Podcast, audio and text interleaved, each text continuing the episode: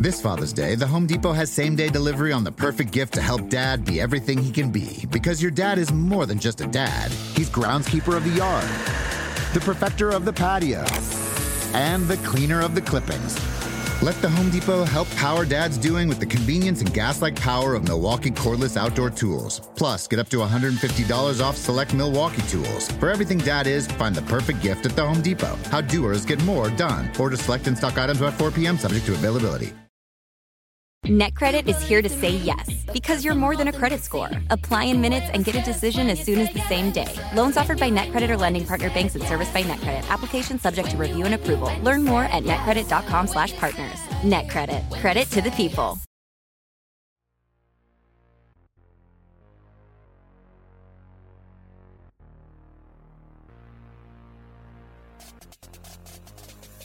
Hello there, boys and girls, and welcome to another episode of Circling the Bases, proudly part of NBC Sports Edge. I'm your host, Colin Henderson. Joining me today, as always, Mr. Christopher Crawford. Chris, All Star break is upon us, and we're going to talk about a bunch of All Stars today. But let's let's at least start off the show with a little bit of just this home run derby field that's starting to that's starting to formulate together. We've got five of the eight or ten. I I didn't even get a chance to see what the full list is or at least how much they're trying to build it out. I think it was eight last year, but so far, Pete Alonso going for back to back to back titles. Juan Soto, Kyle Schwarber, Ronald Acuna Jr. If you're an NL East fan, you're having a great time. And Albert Pujols, which I am genuinely pretty pumped for. I mean, look, me too. I know Pujols might hit two home runs, and I'd still be totally fine with it. But I, I, I was so pumped that someone age 40 plus is going to be in a home run derby. I think that's a lot of fun. Whose name isn't Barry Bonds. And I think that's a lot of fun. it's a lot of fun, and it's it's good to see Pujols going to you know the to go play in the place that he got famous. We'll always think of Albert Pujols as a Dodger. We'll never Yep. think of him. We'll never think That's of him exactly as a Cardinal or an think of, Angel. Yeah, that's it's he is he is he is Mr. Dodger Albert Pujols. I think it's great. I mean, look, I think that guys like him and Miggy, who um, you know are Miggy's having a better season than I like that I'm saying it like I'm best friends with the guy, like I know him well. Like him and Miguel Cabrera, you know, do they deserve to be on the All Star team? Probably not. Do I give two? You know what? Absolutely not. It's an exhibition game. Give me the most famous players at all time. But yeah, I'm excited to see Albert Pujols, and it would not shock me, especially because one thing that guy still is is strong. Wouldn't shock Yeah, me if he put it's up a, a at problem least a decent showing in it. Yeah, I agree. And look, I, I, I feel like him being in there, I'm super glad to see Ron Acuna healthy enough to be in a home run Oh, derby this too. year. If you had asked me at the beginning of the year, I would have said you're no way. But like the fact that he's healthy enough to do it. I mean, Alonso going for back to back to back titles. His Crazy. third win would tie Griffey for the most home run derby titles, and he's 27 years old. I mean, we we spoke a little bit. We spoke a little bit last year. Remember when he came out after the derby and was like, "I'm the greatest home run hitter of all time." Right. kind of sat here and we're like, "Calm down, young buck." But I mean, and look, if he were to go back to back to back, that is a really impressive feather that no other major leaguer in history has ever been able to say. So that would be huge. Obviously, we need to fill out the rest of this grouping. Unfortunately, we know one name won't be on there, and that's Aaron Judge. And that's really the guy you want to talk about in this Sure. 30 home runs at the All Star break is just nonsense. So obviously, he won't be a part of that. But however they fill this out should be good. Yeah, I mean, like you can't really go wrong here. I mean, I, I would assume so. I mean, assuming that we're not going to get like you know Rafael Belliard or something like that in the home run derby, as fun as that might be for something like that. Cristian uh, Pache is making the, Cristian, making the Chris- rounds. yeah, Is hey, making the rounds to the home run yeah, derby. yeah, at least at least Cristian Pache's got some raw pop, you know. But yeah, at the same time, you Hey, look, want that somebody. doesn't have a slider. It's there's a spin to it. All right, it's yeah, it's- 98. We can work yeah, exactly. But what I would say, just real quick, I'll, I'll Yeah, just yeah. give you my answer. I think you were going to ask me who's supposed to be in there. I just can't ever wait to talk about this guy. It's Julio Rodriguez. Put Julio Rodriguez in the home run derby. I I think mean, that'd be a lot that guy, that guy's raw power and like just raw magnetism as well. It would be so fun to watch that guy in a home run derby. But yeah, I mean, you there's three more to go. But if you, if you get if you can give me one of those spots for my sweet sweet Julio, I'd really appreciate it. I'd happily give it to you. Do you like? Do you prefer the five minutes swing as many times as you want versus the ten outs, kind of old school style of of doing this? I know that we were kind of talking a little bit pre-show just about like maybe guys don't want to do this in the new format because there's so much more swinging involved. Where in the old format, you, it was genuinely like 10 outs and the home runs. You took like sure. 27 swings, you know, if you got something good. This time you you just hacking away. Yeah, I go back and forth on this. We Colin and I talked about it, and I wanted him to ask me the question and for me not to answer because I wanted some time to think about it. So the positive is I think it's a much better viewing experience for uh, for the fan to mm-hmm. have the time limit type of thing. Watching these guys take pitches and wait for the 10 outs and stuff like that, especially like if a guy has like a ridiculous round. I'm sorry, watching somebody hit 25 home runs is a lot of fun, but that 25 home runs might take a half an hour. And, yeah. and, and that and that is not great television. As fun as that is to watch. At the same time, I do think you maybe get more people to participate in it mm-hmm. if you go the other way around. Yeah. Because the stamina thing, these guys get worn out swinging maximum velocity so often. And, you know, this is supposed to be, you know what?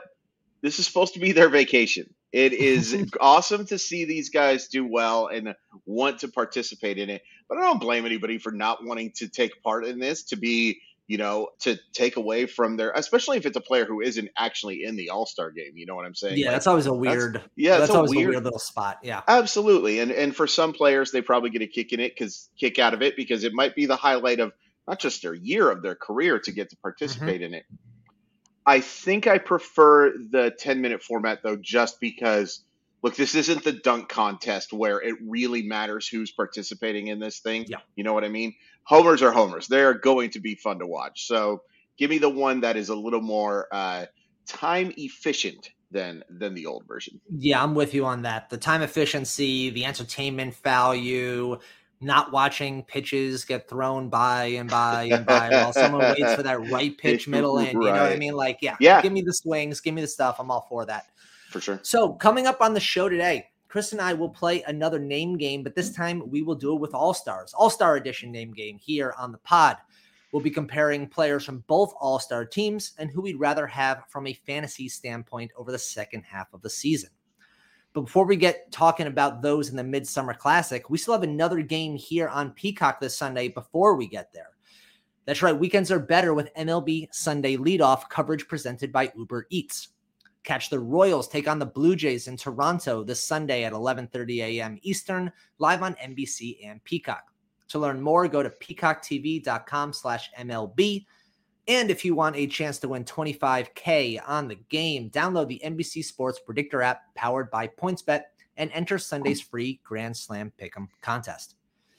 So let's get to some of those all stars, a little name game out there. And honestly, there's because of the just dearth of talent that is available to us. I mean, we're going to get nitpicky, it's going to get weird. But I mean, I think there is absolutely something to be said. And I, I was thinking about it before the show, just the number of players who have all star attached to their name and then proceeded to have bad second halves. Like they sure. earned their they absolutely earned their right to the All-Star team, but they just didn't weren't able to carry that over throughout the course of the season. I think right. that's something to kind of look at here and just in terms of, of like look, obviously they made the All-Star team. They were really good, but can they mm-hmm. hold this production for a long time? So sure. let's kind of get into that first. And let's start with Pete Alonso, polar bear who we were just talking about, versus Freddie Freeman, the hometown guy out in LA now who will be hosting uh hosting the All-Star game with the Dodgers. So Alonso 271 with 23 home runs, 72 RBIs, just monster numbers for a first half.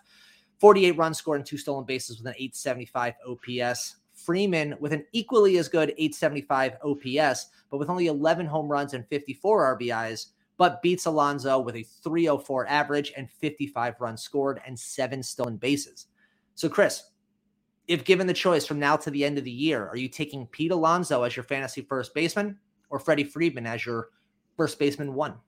Yeah. So also the the interesting thing here, and we're going to do this for a couple of guys. Yeah. We're going to do some All Star snubs because Freddie Freeman that's is it. not on the All Star. That's right. I forgot. I'm the, sorry. Yeah. No, that's okay. Like, honestly, you just assume that he's there for you know as what? I have. I was looking it's so it's so weird to see, and, and that's one of the reasons why I thought it was an interesting exercise, just because there are some guys having incredible years that did not make the All Star yep. team just because there's no room. And to yep. be honest with you, Happens. you cannot argue with what Pete Alonso and Paul Goldschmidt have done at the first base position. That being said, if you're asking me to who I like for the rest of the season, oh, I'm going with Freddie Freeman and by a significant margin. I think Freddie okay. Freeman is going to be one of the true stars of the second half of the season. And the reason I say that is this little thing we call history, because Freddie Freeman has been one of the best players in baseball and has crushed pitching in second halves of season. I think people kind of forget that Freddie Freeman was having a good, not great first half of the year last year, and then just came on so strong in that second half of the year. We saw it with his MVP year, of course even saying there was a first and second half of the season. We'll just call the whole thing a second half of the season because it was only only only 60 games and it was take a place after July 15th. So yeah, as much as I like Pete Alonso, there are going to be too many times where the average is going to fluctuate. I can count on Freddie Freeman helping in four, maybe even five. Those seven stolen bases you brought up. I haven't seen Pete Alonso's stolen base total, but I can guarantee you it's negative six. So it, I'm going to take the. He's got he's, two. He's in the positives at the very okay. least. So when he ends the year with three, I, I will I will be very impressed. Like, I, and I don't expect Freddie Freeman to steal 14 bases or anything like that. Um, of course, it's not. It's always weird to me. Make the second half like an actual second half, 81 and 81. Why don't you split the thing? Um, but yeah, I really do think that Freddie Freeman is going to be a superstar down the stretch. Pete Alonso is going to be good, but I've got Freddie Freeman like I really expect big things from him over these final two months. By the way, Freddie Freeman, seven stolen bases, zero caught stealing. Pete Alonso, nice. two stolen bases with a caught stealing in there. So basically running trying. around the base past that polar bear. Um, Good for him for trying. Say, I, I agree. Look, I would say if if anyone out there agrees with you, and by the way, I think if you gave me a start from now to the end of the year, I'd probably take Freeman. I don't think it's as much of a gulp as you know as much of a difference as you kind of made as you might have alluded to at the beginning there. I think Pete Alonso's power is a hundred percent for real. The RBIs should be racked up. It would not shock me if he was. I, I, I think it would be the betting favorite to maybe lead the National League in RBIs at the end of the year. Good. I mean, obviously, the the Mets roster around him, the Mets offense around him is a little bit more suspect, and that's one of the reasons why I like Freddie Freeman a little bit more as well. Right. Just because of just the line of protection that he has out in LA. Like if he picks up his game even five, 10 percent, it's going to go a lot farther there than where than Pete Alonso in New York. Also, just throwing out some of these statcasts. I mean, when we're talking about Freeman, Freeman's got what I mean, 98th percentile in expected batting average, 97th in expected weighted on base average, 96th in expected slugging. Like right. even if the numbers aren't there, the back uh, the you know the statcast numbers very much are. So you just assume a little bit more good luck his way, all those numbers start running right to the green. So right. I agree with you, Freddie Freeman there, and if you happen to agree with us here, I think this is a trade that can vary that could get done in your fantasy leagues. Oh, for sure. If that's if you are so inclined. Like if you were yeah. to offer somebody Freddie Freeman for Pete Alonso, maybe throw a couple make weights in there to to get it over the line. I think you could absolutely do that. And I think I would recommend to do so for the second half. Yeah, absolutely. I think that would be as especially if somebody is really looking for that power edge. I mean, yeah. Pete Alonso's power is prestigious and but Freddie Freeman is is not exactly a dink and dunk hitter there. Like so, so you're not going to be hurt in that category. I mean, this is just one of the best pure hitters in baseball. The Dodgers, I think the lineup is starting to get a little bit healthier. I'm not worried about the Chris Taylor thing, but I would love to see like Miguel yeah. Vargas get a chance. These guys are hitting well below where Freddie Freeman is. It's about the right. fact that Mookie Betts and Trea Turner are hitting ahead of Freddie Freeman. You can't have any better than that. All due respect to what Alonso has done. I'm mm-hmm. just I am all in on the Freddie Freeman hype train. All right, so let's flip over to uh, two of our young guns. I know you had them when we did our Cy Young Award, when we did our awards last week, and when we mm-hmm. spoke about two weeks ago as well, when you were kind of naming your top five starting pitchers. You had both of them in there Alec Manoah and Shane McClanahan, both making their uh, All Star game debuts. It's very possible that either both of these guys will be on the short list to start the game as well. On top of that, Manoah right. nine and four with a two three four ERA and 0.98 WHIP. McClanahan nine and three with a one seven three ERA and 0.81 WHIP. Manoah's got 97 strikeouts. McClanahan has 141 strikeouts, so he's been leading quite a bit in that category. Equal number of starts, nearly an equal number of innings. Chris, from here on out, name game me who you want rest of the season, Alec Manoah or Shane McClanahan. I mean, I hate taking someone other than Alec Manoah just because I like him so much. I can't take anybody but Shane McClanahan right now. I mean, the way this dude is missing anybody. bats. Right, should I should I open up this? Should I open well, in the, in the, say in the American League, okay. I will take. There's a few National League guys I might take over him, but in okay. the American League, I'm not sure I can take anybody over Shane McClanahan right now, just the way he's missing because mm-hmm. of that that swing and miss potential, yeah. and you know the fact he is. My one concern might be that Tampa Bay might coddle him a little bit down the stretch, especially if they look like they're into a playoff thing. This is a very important part of their future. I don't think they want him throwing 180, 190 innings if they can avoid it. And that's one thing about Alec Manoah. I mean, we talked. I talked about this with Andrew Stoughton. That the comparison to CC Sabathia is legit as these big, big yeah. guys who are just going to be durable as all get out. And Alec Manoah has been fantastic I just in, because of the fantasy angle of it and because of the swing and miss, I, I have to go with McClanahan. I think I'm going with McClanahan as well. I do worry about the innings though. However, I was looking that up just to see like how many innings did he throw last year? Do I need to worry about like any type of innings cap? He actually threw more innings last year than Alec Manoah with 123. So if there was a world where they could bump him up to like 180, 190, I think that's still within the the realm of possibility in a world where Tampa Bay is fighting to get into the postseason. Yeah, I, I, mean both both of the sorry to interrupt, but both of those no. guys are are playing for teams that are going to be, if not not locks for playoffs, but very very likely that right. at least one of them is making the playoffs, and certainly both of them are going to be fighting for the playoffs down the stretch. So that's a big thing going forward too. I just, you know, especially Tampa Bay can make moves for guys. They can do mm-hmm pitching somebody as an opener ahead of the guy. I would guess that he's going to throw 150 to 60 innings, and I would guess Alec Manoah is going to get to that 180, 190. And that does matter. It is more production for you when these guys are on the bump.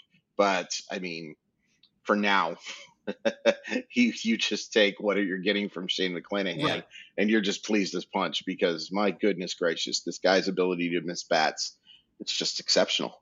I, I I don't even need to bother with the baseball savant page. Yeah. The brightest of reds. Just yes. assume anything that I'm about to say is in the 96th or higher percentile. That's just I'm how surprised that I'm surprised his K percentage is only in the 98th. I'd be there's got to be relievers that are yeah. That's what I'm thinking of. It's yeah, the Clay because, Holmeses of the world just knocking yeah, everybody the, out. Yeah. The Andre Munoz and people like that there are probably is, yeah. going ahead. But man, that is super impressive for a starting pitcher to rank this high in so many categories. Well, more importantly, it's super impressive for any pitcher out there to be in the 98th percentile in K percentage and the 91st percentile in walk percentage. That's yeah. elite. That is elite stuff while also elite command. And that is just an incredibly rare skill set to have. I agree with you. McClanahan, rest of season.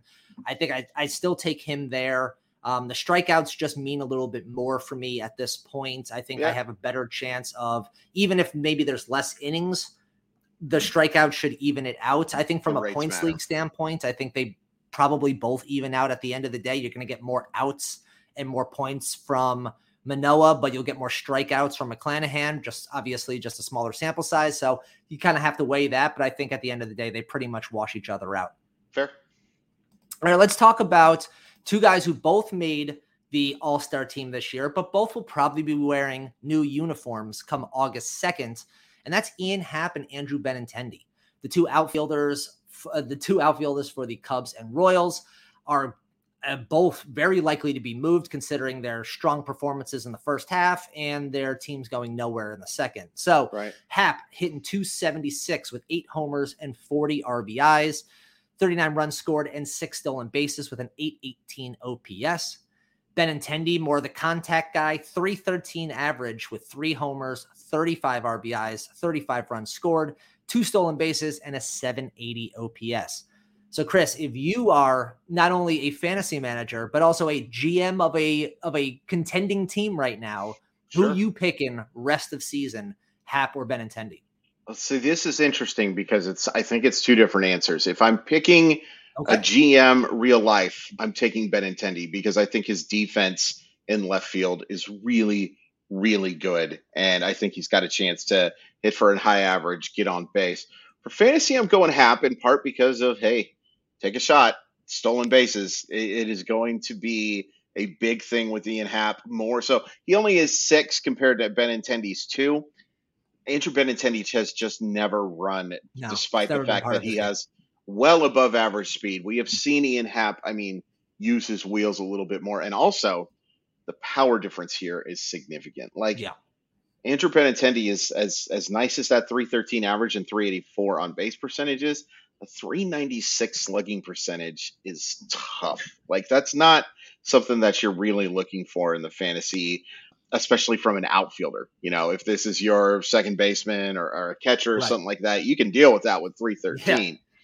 From the outfield, it's a little tougher. Now, I'm not saying that you don't roster Andrew Benintendi. And I will also say this we have seen Ian Happ have extreme highs and some of the lowest gosh dang lows that you can possibly have from a fantasy baseball player. And you have to be cognizant of that but I'll take the upside of the power and a little better chance of stolen bases from Happ. Um, but Andrew Benintendi is certainly a nice player as well. Okay, I'm going to caveat my answer as well. I would take Benintendi if we're talking a points league. I think I take Benintendi in sure. a in a roto league. I think I'm taking Happ, Like you mentioned with Happ, you have the stolen bases. Obviously, that's a major factor that plays more in a roto than it does in a points.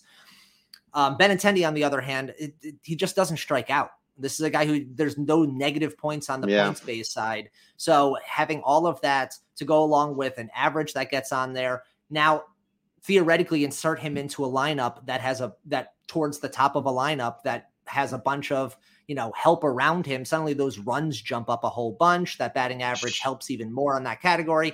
So I'd probably say in a points league I might take Benintendi, but in a roto league Happ's ability for, and it's not very often there are guys that can do this, but like guy Happ's ability to give you a combo meal on any given night is mm, something right. that is just super valuable. And I mean, it's a short list of players that can do that. Happ is one of them. So I'd probably take Happ in there. But again, both of these guys, it should be very curious when we look back at this conversation four months from now when they get moved and they go to a new place and and they make a name for themselves there. I think it's going to be very interesting when we look back at this. Great, great call. I will say this with Ian Happ though, for for like in a points league, yeah, he strikes out quite a bit. He does kind of make up for it with walks. He's in the 85th yes. percentile in base on ball percentage, so you will get some some help there. That that is nice. But it's a great point about the fact that Andrew Benintendi is one of the more difficult hitters to strike out, and unfortunately, that hurts him in the roto wire, or it hurts him in the roto step because uh, shout out RotoWire; they do great work as well. Um, they uh, it hurts him because his swing is so conducive to contact that it's really taken away the power that we were expecting to see from him when he was literally the very best prospect in baseball. But uh, yep. but yeah, that's a that's a good call in, in a uh, in a, a league where on base percentage matters and strikeouts are going to hurt you. That I think that Benintendi's a pretty good call there. All right, let's move on to another All Star versus snub here. Luis Arraez, welcome to the All Star team and well deserved as well. Yeah. He's only batting 348, the purest, the purest of C ball hit ball players out there. 348 yeah. with four home runs, 29 RBIs, two stolen bases, and 50 runs scored, and OPS of 869. Meanwhile, Ty France doing great things as well, an OPS of 839 with 10 homers, 45 RBIs, a 306 average and 32 runs scored.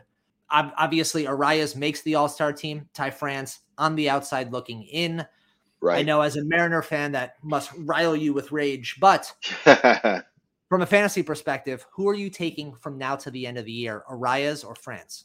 Okay, so let me get on the what is it called again? The soapbox? Yeah, the yeah. soapbox real quick here and talk to some Mariner fans that no, Ty France did not deserve to go over Luis Arraez. It sucks that, that, it sucks that he is considered a first baseman. It is the position he's played the most, but he's played all over. Like he's been at first base, he's been at second base. He's he is Ty France is a more pure first baseman, and if that's the way you want to view it, that they should go to the All Star game, well, then you're an idiot because it's just based on putting together the best roster, and Luis Arraez is having a better year than Ty France. Having said that, I want Ty France on my fantasy roster just because of the fact that as much as I love Luis Arraez, he's one of my favorite players. He's just you are so reliant on batting average with this guy. There is just zero power. His hard hit percentage is in the bottom 13th. Now he's also in the 95th in expected batting average, now 100th in both K and whiff percentage, and he has a very good approach to the plate. So in in those points leagues, that that's a nice thing to have, especially mm-hmm. for the fact that he just doesn't strike out. Ty France is going to hit for a high average and for power though, and going to get a chance to drive in runs. So because I think that Ty France is going to help in more categories, I want him on my fantasy roster. But this one hurts me because I have been in love with the other guy for a very long time. I agree with you here.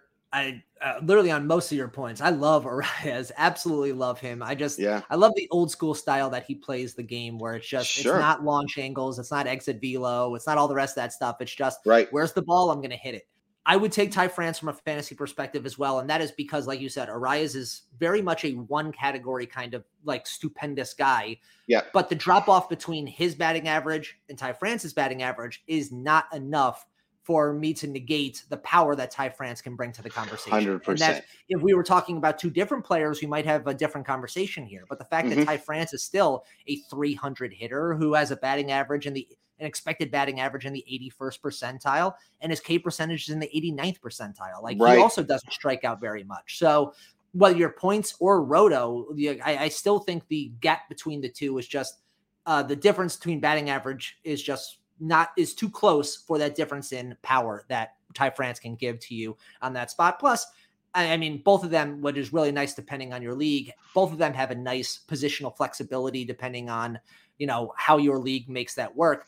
But honestly, when thinking about these two, I kind of started to think that I think now that we have an official DH, a universal DH, and now the NL has DH voting in the conversation when it comes to All Stars, I think we genuinely should have like a utility voting spot.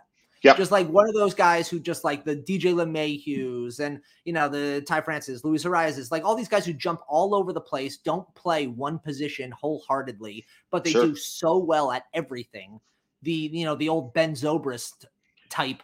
Like right. I think we need to have that spot somewhere in the voting process because I think it's incredibly difficult to when you put Ty France against first baseman. He's never going to beat Vlad Jr. for the spot. Like it's no. never a conversation that's going to be had. But yeah. if suddenly there was a utility spot that we could vote on a couple guys for, I think that'd be a really interesting conversation. Yeah, absolutely. And it would be, you know, just something fun to do. And I know baseball likes to not embrace the fun so much. Yeah. But uh, it would be nice to see something like that. Yeah, it would be fun because look, calling Luis Arraez a first baseman is I mean, misleading. I think correct, because, but yeah, because he, he's literally played. he has played more games there and more innings there than any other position. But if you take everything else he's done, like he is more something else than first baseman. So, and by the way, I will point this out with France as well. Like he got off to a rip roaring start and yeah. has kind of slowed down a little bit. Some of it a little bit due to injury and some of the fact that you just can't stay that hot forever. And I also say this long term, because of the fact that Ty France is playing nothing else but first base now. He was a terrible defensive second baseman um, he is locked in. Yeah. The metrics don't like his defensive first base this year, but he was one of the best first basemen in baseball last year. I believe he won the Gold Glove, which means nothing. But it is something to keep in mind that Luis Arraez is going to have that multiple positional flexibility going right. forward, and Ty France is first base and first base only. So the value for this year, it's great that you can put him at second base. It's never going to happen again. Right. Uh, let's talk about um, two guys who also hit in the All Star game, who are unexpected names to do so. Welcome to the All Star team, Martin Perez and Paul Blackburn, two yeah. veteran arms who are. Well, it's hard for me to say Paul Blackburn's a veteran arm. All right, so Martin Perez is a veteran arm. Paul Blackburn yes, is still very much in the in the prime of his career, but both of these guys, neither expected to be on this roster at the beginning of the season. Both having very special years right now. Paul Blackburn, six and four with a 3.36 ERA with 91, uh, 73 strikeouts and 91 innings. Martin Perez, seven and two with a 2.72 ERA and 86 strikeouts across 106 innings pitched with a 1.18 WHIP. Both of these guys have been very good this year, both doing it with not overpowering stuff. If you were to have, if you had to pick one for your fantasy roster from now to the end of the year, which one are you backing? No, thank you. I I would go with. They're not Blackburn. bad enough. They're on all star yeah. teams. There's no Look, no thank no. you here. You take yeah, one of them. Yeah. Here's here's the thing. I have zero faith in either one of these guys being successful for the rest of the season because of some of the stats that you read. Like, look, missing bats matters, and it's not just from the fantasy perspective; it's from the real life perspective. There is a reason why the the most important stats have become strikeouts. It is the thing that you are controlling yourself. Having said that, if I'm going to pick one of these two, I'll go with Blackburn because I think there's a better chance that he is playing for a contender. The A's suck out loud. Just an awful baseball team, an embarrassingly bad baseball team that needs to. Uh, yeah, it's, it's just not fun. I feel bad for all of my Oakland fans. Shout out to Ryan Thibodeau, one of my favorite people in the world. But man, the baseball team that you root for is just god awful. So the fact that he gets has a chance to pitch somewhere Look, Martin Perez has not had an ERA below 4.34 since 2013. Yeah. That is not a small sample size here. And it, shout out to him for being excellent this year. I mean, truly was putting up some unbelievable numbers. Like you could argue that he was like the Cy Young of the first month and a half. Like he was yeah. that good. It's gone a little haywire a little bit, and I have zero doubt that it's going to go haywire down the stretch, pitching for, especially in those hot summer months, pitching in Texas. He's going to wear down. He, he you know, I, I'm not rooting for an injury or anything like that, but that's just how this works. I'll take Blackburn just because of the fact that I think he might give you some six inning, three run starts for somebody else. But um, yeah, no, thank you. Yeah, no, give me Blackburn as well here. And it's mainly because I just, it's less me believing in Paul Blackburn long term, and it's more me believing that Martin Perez is, is about to fall off a cliff. Totally um, fair. I mean, just the last few starts have not been particularly good. Um, if I'm looking at this now, given up six yeah, runs in his last, three in the one prior to that, four in the one prior to that, a couple good starts, and then seven in the one prior to that. So it's been it's been a couple uh, bad starts in a row. Also, right. Martin Perez, because he's kind of fluctuated in now the bullpen, uh, not always not always being a starter everywhere he goes. He's at 106 innings right now. He hasn't pitched over 114 since 2019, and oh, that was when he threw 160. So, like, I just think eventually, very similar. Well, not similar in the sense that I think the the fall off is coming when it comes to when I've been talking about um, Tony Gonsolin and just the innings, the obvious innings issues that he had. His career high is 50, and he's over 100 right now. Like I, I assume that that is there's going to be some wear and tear on him as the season progresses. Martin Perez, I think we're already starting to see it. I think this is your last chance if you want to try and to sell high in any way, shape, or form to put him up with anybody else. I think honestly, both of these guys would be great sell high candidates. You can say Hey, they're an all star. Hey, you know, they've had really good first halves. Put them in with somebody else and try and see if you can do a two for one and get a better pitcher out the deal. I'd be totally fine with either of those. But yes, I, I think Paul Blackburn has a better chance of keeping up some version of this success than Martin Perez, who I think, like I, I agree with you there. I think the train is is starting to come off the tracks how can you go, hey, now you're an all star and not do the Smash Mouth thing, Colin? Like it, it, took a lot inside of me not to do that. I maybe honest. I was. You could have just said that, like, we just don't have the rights to the song that we. Can Oh, we that's we also fair, and you know what? I wasn't thinking that. And um, this is why you play chess and I play checkers, sir. Yeah, that's fair. This Father's Day, the Home Depot has same day delivery on the perfect gift to help dad be everything he can be. Because your dad is more than just a dad, he's groundskeeper of the yard the perfecter of the patio, and the cleaner of the clippings. Let the Home Depot help power dad's doing with the convenience and gas-like power of Milwaukee cordless outdoor tools. Plus, get up to $150 off select Milwaukee tools. For everything dad is, find the perfect gift at the Home Depot. How doers get more done. Order select and stock items by 4 p.m. subject to availability. Reese's peanut butter cups are the greatest, but let me play devil's advocate here. Let's see. So, no, that's a good thing. Uh, That's definitely not a problem. Uh, Reese's, you did it. You stumped this charming devil. One, two, three, four. Those are numbers. But you already knew that. If you want to know what number you're going to pay each month for your car, use Kelley Blue Book My Wallet on Auto Trader. They're really good at numbers. Auto Trader. Uh, let's move on to Joc Pederson. I mean, the 30 year old who has, I mean, he's just had a tremendous year so far. Uh, batting 256 with 17 homers, 41 RBIs, 35 runs scored, an OPS of 861 with three swipes in the process. I'm going to put him up against, and we're, we're going to name game this in a little bit more of a way, but I'm going to put this him up against basically every outfielder that has been on the All Star team. Obviously, Joc Pederson making the starting, getting one of the starting positions voted into the starting lineup, but a lot of really good outfielders on the reserves here. And I mean, really, if we're talking for the rest of season, uh, let me see if I'm looking at the rest of the where am I at? The rest of the outfielders here. We're talking Byron Buxton as a really uh, as a reserve. We're talking Kyle Schwarber as a reserve. We're talking where is the rest of them? Oh, there we are. We're talking Juan Soto as a reserve. We're talking Starling Marte as a reserve. So literally up against every outfielder, and I will put Benintendi. So let's start the talk. Are you taking Joc Pederson over Happ and Benintendi? No. No, you're not even now. We're not even starting No. there. Okay. Who Yeah. would you take over Happ? I mean, who would you take over Pederson from those two? I think both. And it's Both, nothing. okay. It's nothing against Joc Pederson. It's the thing that we talked about when Joc Pederson got off to this just sensational start. Left-handed pitching, man. He he has not shown that Mm-hmm. Yeah. he can do it in the long term, and that's a big, big blow. There is a chance that he's going to be a platoon player down the stretch, and you have to absolutely mollywop the baseball in order to be a person that I'm taking over those type of guys as a platoon player. So let me ask you the question then. I mean, again, expanding this out, I thought those might have been the two that I want to at least set a baseline. for. Sure. But if you're not, if those two aren't, would you, is he the lowest rated outfielder fantasy wise in on both all star teams, starting and reserves from here to the end of the season?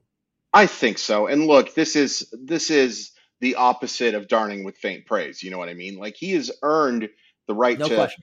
I mean, he's also earned the right by being a very popular player in a very popular market to make the All Star team. Let's be honest about that as well. Um, this is a player who this is the first season that he's had an OPS above 850 since 2019, and there's an awful lot of 700 and 600 seasons in between. It's he has not been a very consistent baseball player, but you know he the the power has been legit. He has probably helped fantasy players a lot more than he's hurt. But there's just no reason for me to believe he is much closer to the guy who posted a 732 OPS to me than the guy who posted an 861 OPS. Like there's just it's very cool that he made the All-Star game. He's the the pearls and all of that stuff are very fun. They don't help you win fantasy baseball games, and I just can't trust him. A guy I love for DFS, especially when you're playing against like a right-hander. Right, That's yeah. that's a great guy to have in the lineup. But uh, it's just hard for me to believe that he can sustain this level of success. I think I still take him over Happ and Benintendi. I think the season that he's having, and also there's a, I mean, there's a chance he gets moved as well. I mean, I think I'd probably take him over Happ and Benintendi, but after that, I think that's where the conversation ends. They're just, I mean, looking through this outfield reserve group. I mean, the outfield reserve group is incredible. I mean, Yeah. on the on the National League, it's Soto, Schwarber, Marte, Happ, and on the American League, it's Springer, Buxton, Tucker, and Julio Rodriguez. I mean, Yeah, they're just it's it's just so good. Yeah, um, so yeah, no, I agree. I agree with that spot there. I mean, I would probably keep him over Benintendi and uh Happ, but otherwise, Joc Pederson. I, that's how I, had to phrase it this way, like Joc Pederson verse, because Yeah. honestly, for a starter in the All Star game, I, I I have him as my third to last outfielder for the remainder of the season. Yeah, and a part of this also is me like so he got off to a 1.127 OPS in April and March. That was only Yeah, he was 16 games, but Unbelievable. Yeah. 848 OPS in May is very good, even though it was with a 221 average. He was very good in June um, with a 274, 346, 534 line. That's an 880 OPS. That's very good. Um, I have happened to cover a few games in July. Not so great. 129, 222, 194. Yeah. That's a 416 OPS. It's also an incredibly small sample size. But but the big concern here is, I mean, you look at this split versus left-handers and versus right-handers. 892 OPS versus right-handers, 673 yeah. against left-handers, and it's all of 34 plate appearances. He's mm-hmm. just not going to be in the lineup enough for me to put him over those guys. Although I will, I would not be shocked if when we eventually get the home run derby group that he's not a part of it because oh, me he too. Seems, he seems to love that oh, being yeah. a part of that event, and he's a starter in the All Star game. This feels like something that needs to happen. Well, he's on my fantasy league too, so that'll be he, he's he's going to be one of my guys with the. Uh, we're we're starting a new league with him and Tommy Pham. It's just going to be the three of us, and it's going to be a lot of fun. If you got any space on that league, I want to. No, no. That's fine. Then just let me, as long as you give me access to the as long as you give me access to the uh to the message boards. That's all I really need. I don't really care anything more past that. Absolutely. Let's have a conversation. I got I want two more to end with quickly here. Let's have a conversation. I think that's just fascinating. Um, well, hold on. Do you want to do relievers or do you want to do third baseman? Uh, I never want to do anything having to do with relievers. That's what I, I thought we, so as well. I All right, think, let's so do, let's do third baseman. Yeah. Yes, let's do. I, I think this is just fascinating from not only this All Star game and for the remainder of the year, but also where we're talking about drafting them next year. And that's the top two third basemen in the American League between Rafael Devers and Jose Ramirez. Mm. Devers gets the starting nod over Ramirez. I assume a large part of that is a raucous group from New England rooting, voting him in versus Jose Ramirez and uh, the good yeah. people of Cleveland and the greater Ohio area. But sure.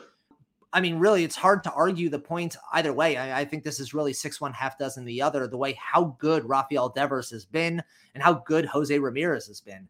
If you were to have one of these guys for the remainder of the year and you want both of them, because I mean, really, we're talking about two first round picks next year, probably. Who are you taking from now to the end? it's going to be Ramirez for me, but this has become so much closer than it was yeah. a month and a half ago. Like for a long time, Jose Ramirez was the clear cut fantasy MVP. And the reason he's not is more about the fact how good the big three of Goldschmidt, Judge, and Yordan Alvarez have been right. more than, and Rafael Devers is right in that conversation mm-hmm. as well. Um, if you go by current rankings in Yahoo, Jose Ramirez is currently ranked sixth among all players, including pitchers. Rafael Devers is currently ranked eighth. I think you're more likely to see uh, Devers help in the average category, and I think the power category might be his as well. Stolen bases, man, it's a big thing. He has stolen 13 bases, and Rafael Devers has stolen two. In a points league, this is pretty close, except Jose Ramirez, I think. As even though Devers has a higher on base percentage, I expect Jose Ramirez to especially because of what's going on in Cleveland right now. They got off to that real nice start, and mm-hmm. there is just no reason to pitch to Jose Ramirez right now. No. I think the walks are going to go way up for him, and then that hopefully leads to more stolen base attempts as well. I love Rafi Devers. I cannot wait to see him get the bag. Hopefully, it's from Boston because I'd love to see him spend his whole career. And if you're trading Mookie Betts for financial flexibility, pretty good person to use financial flexibility on in, yeah. in Rafi Devers. but I, I'll just go with Jose Ramirez just because I think five category player compared to four.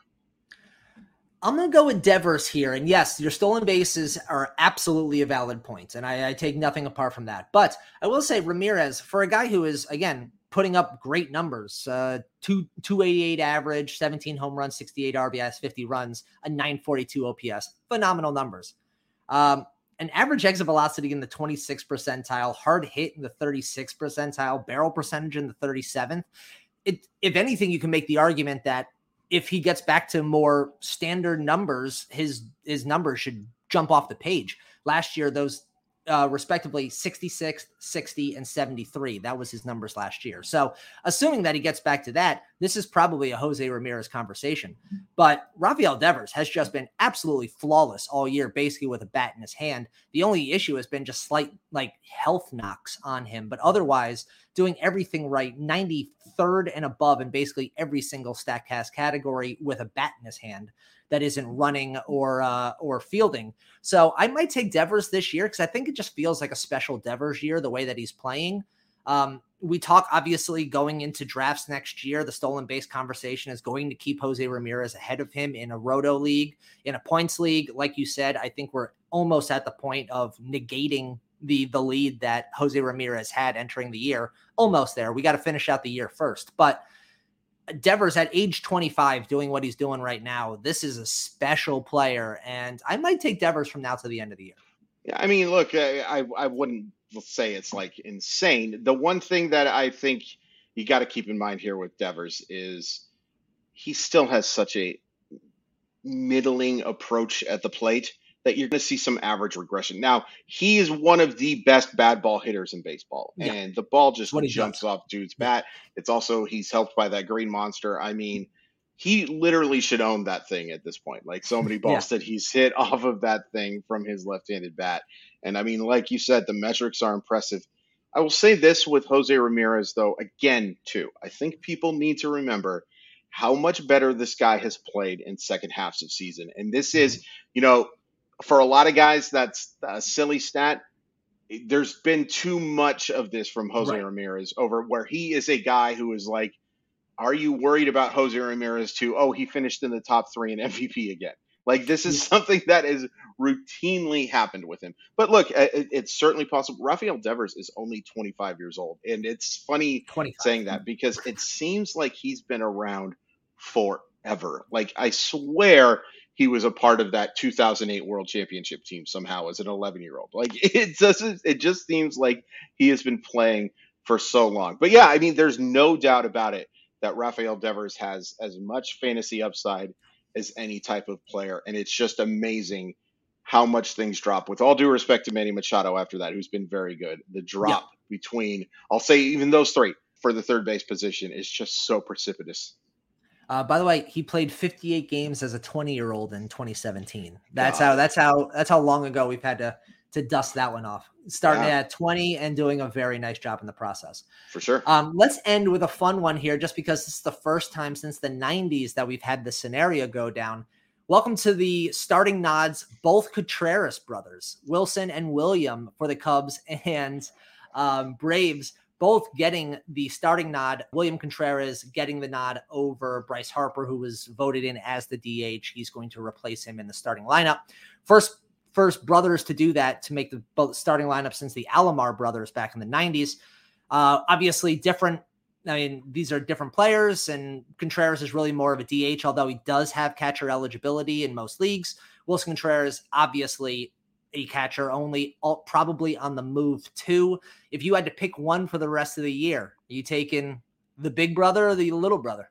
I'll go big bro just because I think little bro is going to have some ups and downs as a rookie. Uh, like I know it's technically not his rookie season. It might right. as well be. It's his first full year as a professional baseball player. I mean, I, I like him long term an awful lot, and I think that long term he's going to be probably the backstop there. I mean, Travis d'Arnaud is a, is a nice player, but I would imagine the most value that you get out of William Contreras is a backstop. I also love the fact that Willson Contreras is like a, a foregone conclusion, I would say, at this point, to be playing for a new team by the end of He's August. And, He's yeah, I mean, for the phone call. And, yeah. he has been so good this year, especially in points leagues, because his approach. I mean, yes, I guess that's one thing that might concern me a little bit. That like there's no reason to pitch to Willson Contreras right now because of how bad that Chicago Cubs lineup. If he goes, you get the bitter and the better with that because you'll get a chance to drive in more guys playing for the better team. But like he has earned his number.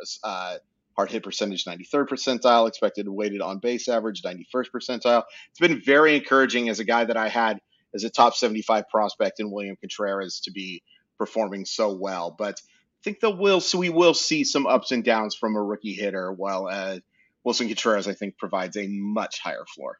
Yeah, it's Big Brother here for obvious reasons. I mean, he's been around a lot longer, and rookie slumps occur in the second half of the year. Oh, yeah. So yeah, no, it's it's Big Brother there, but it's a fun conversation to have, just obviously because of the two of them. And like you said, sure. welcome to a new team, Willson Contreras. Like he will be on a new roster in a couple weeks. He's got bags packed, just waiting for the phone call. And you got to assume that when he moves to a, a good roster, say an Astros team that is getting nothing from that catcher position. Yeah, that's uh, I mean, call. imagine putting Willson Contreras on that Astros team, him batting like the five six hole on that. I mean, everything goes up. So yeah. I would say, if anything, I'm not sure you can buy low on Willson Contreras at this point because he's been catcher one for basically sure. the entire year. But if there ever was a time for you to try and potentially snake, this is the time because I think as soon as he moves teams and puts on a different uniform, I mean, he might, he, I think, can absolutely jump off the way that he's hitting the ball. A hundred percent. By the way, I'll say another good fit for Willson Contreras would be Seattle, who has gotten yep. somehow back into this playoff thing. They're literally tied for the wild card spot. I, I was thinking about this the other day. Cal Raleigh has been one of the better catchers in baseball over the last couple of months. Don't take a look at the overall numbers because he got off mm-hmm. to such a bad start, um, but he has been outstanding. But a Cal Raleigh and some prospects for Willson Contreras trade might make an awful lot of sense. Like wow. the, the Cubs get their catcher of the future, they get some prospects for a guy who's going to leave. And by the way, I don't think people are appreciating enough that Cal Raleigh's nickname is Big Dumper. I did not know. I honestly did not know that, and that's you're great. very welcome. That is that is great, and I and I need to put safe search on so I can look up the history. Of that. that's a good call. That's a good call. But that just about finishes up our what show. What a way to finish today. that show. Thank you. Enjoy the show. Well, make sure you are subscribed wherever you listen to your podcast so you don't miss an episode. If you listen on Apple Podcasts, please be sure to rate and review us. And while you're at it, be sure to follow NBC Sports Edge on Twitter, YouTube, and Twitch to be informed of all of our live shows, Q&As, segments, articles, and more so you can keep up to date on everything around the league and join in on the action. You can follow me on Twitter at Kyle Don't Lie, and you can follow Chris at Crawford underscore MILB. Be sure to tune back in tomorrow as Chris invites ESPN's Kiley McDaniels onto the pod to discuss the upcoming MLB draft and all of the prospects involved. So make sure you don't miss it. So until then, stay safe out there. And as always, thanks for the listen.